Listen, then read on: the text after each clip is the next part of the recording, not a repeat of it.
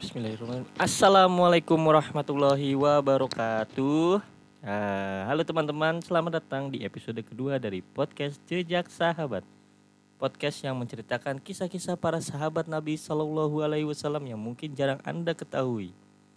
Nah, rujukan cerita ini berdasarkan dari buku Abdurrahman Rafat Al Basya yang berjudul Kisah-kisah perjuangan dan keteladanan sahabat Nabi Shallallahu Alaihi Wasallam. Nah, kemarin kan sudah eh, menyimak eh, episode perdana dari jejak sahabat ya ini eh, episode ber, eh, episode kedua masih bersama saya Radi Arnata. Nah, bagaimana kabarnya hari ini? Yang mudah-mudahan sehat terus ya.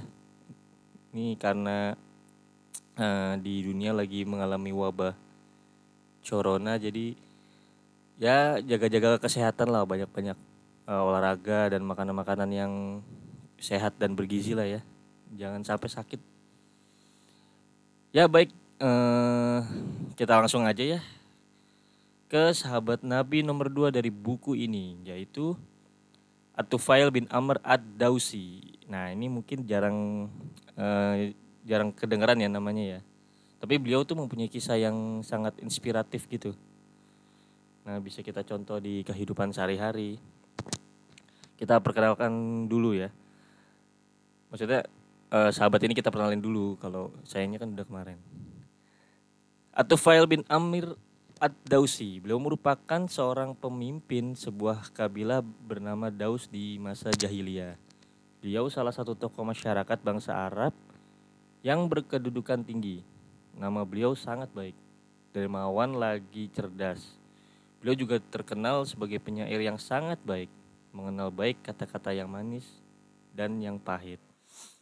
Nah, awal kisahnya eh, saya akan menceritakan bagaimana eh, beliau masuk Islam ya. Jadi beliau waktu itu keluar dari daerahnya dari pemukiman Daus itu di Arab di daerah Ti- Tihama. Tihama tuh di eh, letaknya tuh di pesisir seberangnya Laut Merah. Nah, beliau keluar menuju Mekah pada waktu itu lagi ad- lagi panas-panasnya tuh permusuhan antara Rasulullah Shallallahu Alaihi Wasallam dengan eh, orang-orang Quraisy yang masih menyembah berhala itu.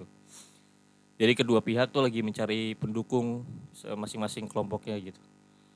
Nah sesampainya si Atufail di Mekah, orang-orang Quraisy tuh berusaha untuk membuat eh, Atufail tuh berada di pihak mereka gitu. Mereka menyambut Atufail dengan sangat baik, memberikan tempat tinggal yang mewah, terus me- apa memberikan makanan-makanan yang terbaik gitu. Nah kemudian setelah itu para pemuka Quraisy ini mengajak eh, Atufail tuh untuk kumpul gitu, ngobrol sama mereka gitu. Mereka tuh eh, orang orang-orang Quraisy ini menghasut Atufail supaya jangan sampai ketemu Rasulullah Shallallahu Alaihi Wasallam. Jangan bicara dengan dia, jangan bicara dengan Rasulullah, bahkan mendengarkan perkataannya. Karena Rasulullah tuh mempunyai kata-kata yang luar biasa ya. Orang-orang Quraisy bahkan menganggap kata-kata Rasulullah seperti sihir yang mampu memecah belah eh, orang gitu. Nah, maksudnya memecah belah orang eh, misalnya kayak anaknya masuk Islam sehingga eh, orang tuanya membenci gitu-gitulah mereka kan orang Quraisy menganggapnya seperti itu. Nah, orang-orang Quraisy ini terus menghasut Atufail sam- sampai akhirnya uh, Atufail tuh terhasut. Dia nggak mau bertemu, berbicara dan mendengarkan apa pun dari eh, Muhammad Shallallahu Alaihi Wasallam. Nah, pada suatu ketika Atufail bin Amr ingin melakukan tawaf di Masjid Haram. Terus eh, emang waktu itu kan eh, agama mereka juga masih ada unsur-unsur agama dari Nabi Ibrahim cuma mereka menambahkan ada berhala. Jadi beliau tuh eh, tawaf terus mempersiapkan diri agar eh, tidak sampai ketemu Muhammad Shallallahu Alaihi Wasallam. Nah sampai-sampai beliau tuh menyumpal kupingnya agar tidak mendengarkan kata-kata apa pun dari Muhammad. Nah, sesampainya di depan Ka'bah, Atufail bin Amr melihat Muhammad sedang sholat di depan Ka'bah. Sholatnya berbeda dengan sholat yang biasa Atufail lakukan. Atufail tuh melihat sholatnya Rasulullah Shallallahu Alaihi Wasallam itu sangat indah gitu.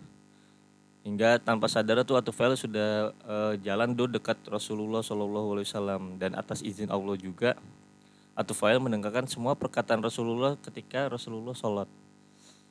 Nah selesai Rasulullah selesai sholatnya dan pergi berjalan menuju rumahnya, Atufail tuh mengikuti Rasulullah hingga ke depan rumahnya. Kemudian sampai di rumah Rasulullah, Atufail bertanya, apa yang telah dia dengarkan itu?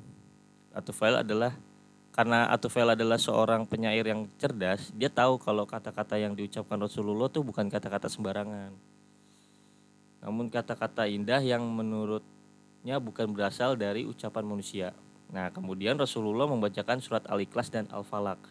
Nah, pada saat itu juga Atufail berkata bahwa tiada Tuhan yang patut disembah selain Allah dan Muhammad Shallallahu Alaihi Wasallam adalah utusannya. Kemudian Atufail masuk Islam. Karena dia tahu ini perkataan ini tuh bukan dari manusia ini ini memang benar-benar dari Tuhan yang menciptakan mereka semua. Nah begitu emang cara rahmat Allah azza wajal bekerja Allah akan memberikan iman kepada siapa pun yang Allah kehendaki tidak ada yang bisa menghalanginya. Manusia siapa pun tidak bisa menghalanginya. Nah setelah Atufail masuk Islam beliau tuh tinggal beberapa lama di Mekah untuk belajar Al-Quran dan menghafal ayat-ayatnya. Setelah dirasa cukup, beliau ingin e, menebarkan kebaikan ini nih ke kaumnya yang di Tohimat Tahima tadi tuh, perkumpulan e, kabilah-kabilah Daus. Beliau meminta izin dan meminta sebuah bukti yang mendukungnya agar e, mempermudah beliau untuk menebarkan agama Islam ke kaum Daus. Kemudian Rasulullah berdoa kepada Allah dan Allah mengabulkan dengan memberikan cahaya di kening Atufail bin Amr. Namun pada waktu Amr tuh khawatir jika cahaya itu disalah artikan eh, dengan kaumnya. Dia menganggap kalau cahaya itu eh, takutnya tuh kaum Daus tuh menganggap cahaya itu tuh seperti hukuman karena meninggalkan agama nenek moyang gitu. Maka Allah memindahkan cahaya itu ke ujung cemetinya di cemeti itu kayak hmm, pisau ya pisau pedang gitu nah sesampainya di pemukiman kaum Daus Atufail disambut oleh bapaknya yang sudah sepuh Atufail berkata bahwa dia telah masuk Islam dan mengikuti agamanya Muhammad Shallallahu Alaihi Wasallam. Nah, bapaknya membalas dengan berkata bahwa agama anaknya adalah agamanya juga. Setelah itu, bapaknya juga masuk Islam kemudian disusul istrinya gitu keluarganya nah ketika Atufail mengajak kaumnya untuk masuk Islam mereka tuh tidak menjawabnya dengan segera gitu kecuali satu orang yaitu Abu Hurairah nah kalau sahabat ini kan sering didengar ya biasanya eh, terkenal sahabat ini terkenal dengan sahabat Nabi yang pecinta kucing dan juga seorang perawi hadis ya nah setelah uh, beberapa lama Atufail berdakwah di kampungnya, tapi nggak banyak yang ikut jejaknya Abu Hurairah gitu. Masih uh, banyak yang belum masuk Islam. Nah kemudian Atufail dan Abu Hurairah pergi ke Mekah untuk menemui Rasulullah untuk konsultasi. Ini uh, Atufail tuh mengeluhkan nih warga kampungnya ini keras banget menerima Islam gitu. Nah, mendengarkan hal ini Rasulullah pun mengangkat tangannya untuk berdoa. Kemudian Rasulullah mendoakan kaum Daus agar mendapatkan petunjuk dari Allah. Nah, itulah begitu lembutnya Rasulullah Shallallahu Alaihi Wasallam. Padahal ketika Rasulullah mengangkat tangan tuh Abu Hurairah tuh sempat khawatir. Jangan-jangan nih nanti eh, kaumnya akan ditimpa bencana nih. Tapi Rasulullah nggak berdoa kayak gitu tapi Rasulullah mendoakan agar kaum Daus itu mendapatkan petunjuk dari Allah untuk memeluk Islam. Nah setelah Rasulullah Shallallahu Alaihi Wasallam berdoa, beliau menasihati Atufail dan Abu Hurairah untuk terus berdakwah kepada kaumnya dengan lemah lembut. Nah singkat cerita eh, Abu Hurairah tuh udah eh Atufail dan Abu Hurairah udah balik ke kaumnya ya. Mereka tuh eh, berdua berdakwah dengan saran Rasulullah dan lambat laun warga kampung mereka tuh melunak. jadi pada mengikuti agama Muhammad Shallallahu Alaihi Wasallam dengan sangat baik. Kemudian eh, beberapa setelah itu beberapa tahun kemudian kita singkat aja ya. Atufail tuh mengikuti Rasulullah sampai Rasulullah pindah ke Madinah. Jadi Atufail uh, juga ikutan pindah ke Madinah uh, mengajak 80 keluarga dari uh, kaum Daus. Mereka uh, mengajukan diri untuk menjadi prajurit sayap kanannya di setiap peperangan Rasulullah. Hingga saat pembebasan kota Mekah, Atufail diutus Rasulullah untuk membakar berhala milik Amr bin Hamamah yang bernama Zulkaifan. Nah, sesampainya di depan berhala, Tufail dihadang beberapa warga, ada laki-laki, anak-anak, sampai perempuan.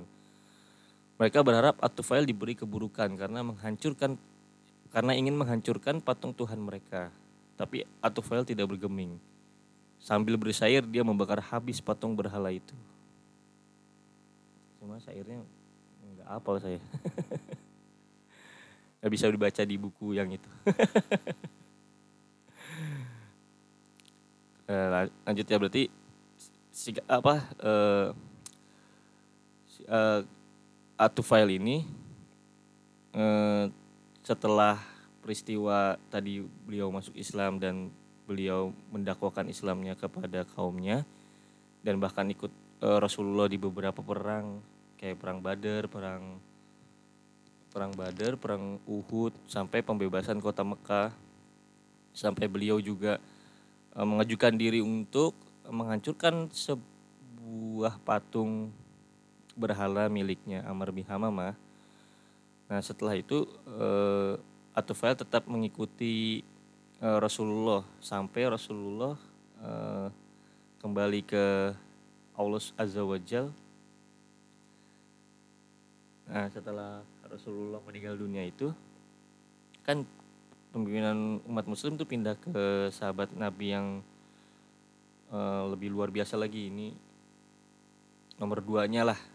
Nomor duanya uh, nomor duanya isi, apa kaum kaum muslimin ya. Bukannya tangan kanannya Rasulullah Shallallahu Alaihi Wasallam beliau adalah Abu Bakar As-Siddiq. Nah, ketika uh, Abu Bakar As-Siddiq itu memimpin umat Islam, Allah tuh memberikan cobaan untuk kaum muslimin yaitu ada manusia lain yang mengaku nabi setelah Nabi Muhammad Shallallahu Alaihi Wasallam meninggal dunia. Manusia itu bernama Musailama bin Al Khazab. Tapi ini ya sebarang pengikut pengikutnya sangat banyak. Hingga akhirnya tuh ada perang antara kaum muslimin dengan pihak Musailama di Yamama yang bisa kita kenal dengan perang Yamama. Nah, Atufail bin Amir ini tidak ketinggalan untuk mengikuti perang tersebut. Atufail memperlihatkan kepawaiannya dalam berperang hingga Allah menganugerahi Atufail itu e, mati syahid.